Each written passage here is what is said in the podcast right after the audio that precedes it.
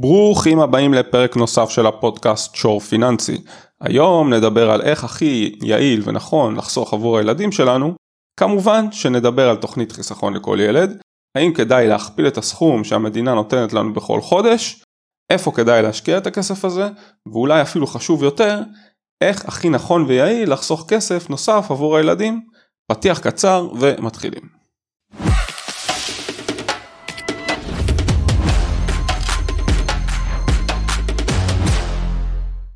בפרק שעבר רמזתי על הפתעה ונושא פרק אחר. מטעמים טכניים הקלטת הפרק הזה נדחתה מעט. אני מתכנן להגיע לנושא הזה בקרוב, בתקווה כבר בפרק הבא. היום נדבר על חיסכון עבור הילדים. כולנו רוצים להעניק יתרון לילדים שלנו ולאפשר להם להתחיל את החיים מנקודת פתיחה טובה ככל הניתן. רובנו גם מתכננים לעשות את זה בפן הכלכלי. אני נתקל בלא מעט אנשים שמגיעים אליי לתכנון פיננסי ואפילו שיש להם ידע כלשהו בהשקעות, וחלקם אפילו מנהלים תיק השקעות עצמאי עבור עצמם, החיסכון לילדים מופנה למכשירי השקעה אחרים פחות יעילים. המכשול העיקרי הוא המכשול הפסיכולוגי, וזה נובע בעיקר מהרצון לפתוח תוכנית חיסכון שבה הכסף יהיה צבוע באופן מדויק לכל ילד או ילדה בנפרד. יש אנשים שעבורם החלוקה הזאת הכרחית, ואני לגמרי מבין את זה. לפעמים אנחנו צריכים לשים את הכסף שלנו בקופסאות נפרדות, על מנת לחסוך למטרות שונות. עם זאת, נתקלתי גם באנשים שעושים את זה מתוך חוסר ידע. לדוגמה, מפקידים כסף לקופת גמל להשקעה על שם הילד. על החסרונות של קופת גמל להשקעה דיברתי בהרחבה בפרק 2. הנקודה העיקרית שאני רוצה להזכיר במובן הזה, היא שהפטור ממס בקופת גמל להשקעה ניתן אך ורק כאשר מושכים את הכסף כקצבה אחרי גיל 60 של מי שקופת הגמל רשומה על שמו. לכן אם אתם מתכננים שהילדים שלכם ישתמשו בכסף הזה לפני גיל 60, הם בטוח לא ייהנו מהפטור הזה ועל הדרך תשלמו הרבה יותר דמי ניהול. אני אתן לכם שלוש אפשרויות שונות לחלק את הכסף שאותו אתם חוסכים עבור הילדים וכל האפשרויות יעילות יותר מקופת גמל להשקעה. אבל לפני זה, אני אגע בקצרה בתוכנית חיסכון לכל ילד של המדינה. החל מ-2017 המדינה הפקידה לכל ילד 50 שקלים, נכון להיום כבר 55 שקלים בכל חודש, אתם יכולתם ועדיין יכולים לבחור אם להכפיל את הסכום הזה. במידה ותבחרו להכפיל אותו, הסכום ינוכה מקצבת הילדים שאתם מקבלים מביטוח לאומי. הכסף יופקד לקופת גמל להשקעה או לבנק, שם הוא ינוהל, ודמי הניהול מסובסדים על ידי המדינה עד גיל 21 של הילד. חשוב לבחור את האפיק בו תשקיעו כבר בהתחלה. במידה ותבחרו בבנק, לא תוכלו לנייד את החיסכון לקופת גמל להשקעה בהמשך. גם אם בחרתם קופת גמל להשקעה, לא תוכלו לנייד את החיסכון לבנק, אבל עוד מעט נראה שגם אין בזה שום היגיון. בעיקר חשוב להבין שאם בחרתם בבנק אז סינדלתם את התשואה אבל לפחות נכון להיום אין לכם דרך לצאת מזה. עכשיו למה אני אומר סינדלתם? כי בבנק המסלולים שקיימים הם מסלולים שנותנים לכם תשואה מאוד נמוכה, היא תלויה בריבית אבל סביר להניח שהם לא מגיעים ליותר מ-4-5% בשנה וגם זה כשהריבית יחסית גבוהה. כשהריבית במשק נמוכה אפילו תקבלו תשואה נמוכה יותר ולטווח ארוך של 18-21 שנים כשאנחנו חוסכים לילדים וגם ככה סכום הכסף שאנחנו מפקידים הוא לא גדול, אנחנו רוצים למקסם את התשואה שנגיע אליה ולכן חשוב או כדאי לבחור מסלול עם מעט יותר סיכון או אפילו סיכון מוגבר כדי למקסם את התשואה. אז איזה מסלולים יש לנו בקופת גמל להשקעה? יש לנו בגדול שלושה מסלולים, סיכון מועט, סיכון בינוני וסיכון מוגבר.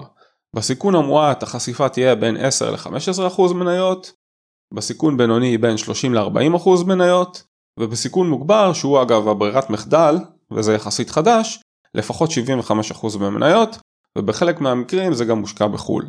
שאר הכסף מושקע באג"ח ממשלתי או קונצרני, או בכל מקרה במסלולים סולידיים יותר. יש לנו עוד שני מסלולים נוספים, חשוב להזכיר אותם, אחד זה מסלול הלכה שכפוף לכללי ההלכה היהודית, והשני מסלול שריעה הכפוף לכללי השריעה האסלאמית.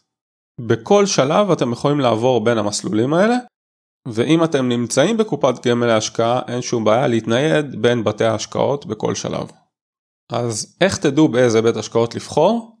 אז זה קצת בעייתי, כי גם אם אנחנו יודעים איזה מסלול אנחנו רוצים, נניח סיכון מוגבר, אין לנו שום דרך לדעת את ההרכב של ההשקעות בכל בית השקעות והמסלולים הם מנוהלים די אקטיבית. אין מסלול פסיבי או לפחות לא בצורה מוצהרת, מסלול פסיבי. מי שכן מחפש מסלול פסיבי בכל זאת, נכון להיום אני מכיר שרק בית ההשקעות אינפיניטי משקיע את מסלול ההלכה שלו במדד העולמי, ולפחות סטטיסטית זו האפשרות הכי טובה שיש היום. אני לא יכול להגיד לכם מה לעשות עם הכסף. אני יכול להגיד לכם שלדעתי מסלול בסיכון מוגבר או מסלול הלכה שעוקב אחרי המדד העולמי ייתנו את התשואה הטובה ביותר בטווח הארוך, שוב, סטטיסטית, וההבדל הזה יכול להתבטא בעשרות אלפי שקלים שייתנו בוסט לא רע לילדים שלכם בעתיד. ואז עולה כמובן השאלה האם להכפיל את הכסף או להשקיע אותו בעצמנו. אז סביר להניח שאם תשקיעו את הכסף בעצמכם תהיה לכם שליטה יותר גדולה ואולי אפילו אם למדתם להשקיע נכון תוכלו להשקיע ביעילות ולקבל אפילו תשואה טובה יותר ממה שיש בקופות הגמל להשקעה. האם זו סיבה מספיק טובה לקחת עוד 55 שקלים ולא להשקיע אותם במכשיר הזה שנקרא חיסכון לכל ילד? אני לא בטוח. ההבדל הכלכלי והיתרון שאתם תוכלו להשיג על קופת גמל להשקעה הוא כנראה לא מאוד גדול במיוחד שאנחנו מדברים על 55 שקלים בחודש ומצד שני היתרון בהכפלת הכסף הוא שהוא אפילו לא נכנס לחשבון שלכם אז אתם אפילו לא רואים שאתם חוסכים אותו ואם בחרתם את זה החל מהיום הראשון אז מעולם לא היה לכם את הכסף הזה. במובן הפסיכולוגי כמו שכבר למדנו להכיר זה הרבה יותר קל וזה מעודד אתכם לחסוך יותר גם מעבר לחיסכון הזה עבור הילדים שלכם. אז אלו אפשרויות טובות יותר יש לנו. הראשונה, נחסוך לכל ילד בבית השקעות שונה. זו אולי החלוקה הכי חדה בין החסכונות.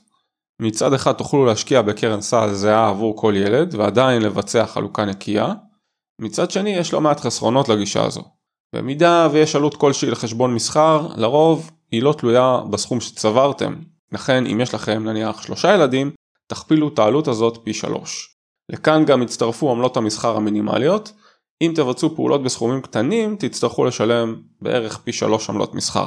זה אמנם כסף קטן, אבל עדיין חיסרון. תצטרכו גם לבצע שלוש העברות נפרדות לחשבון מסחר ושלוש פעולות נפרדות בכל פעם. חיסרון נוסף הוא מחיר היחידה של קרן הסל. ישנן קרנות שמחיר יחידה אחת שלהן הוא גבוה באזור 2,000 ואפילו 3,500 שקלים. אם אתם חוסכים מאות שקלים בחודש, תוכלו לקנות יחידה בודדת רק פעם בכמה חודשים עבור כל ילד. מה שהופך את החיסכון ללא יעיל במיוחד, שכן לא מעט אחוז ממנו יושב בצד ומחכה ללא תשואה.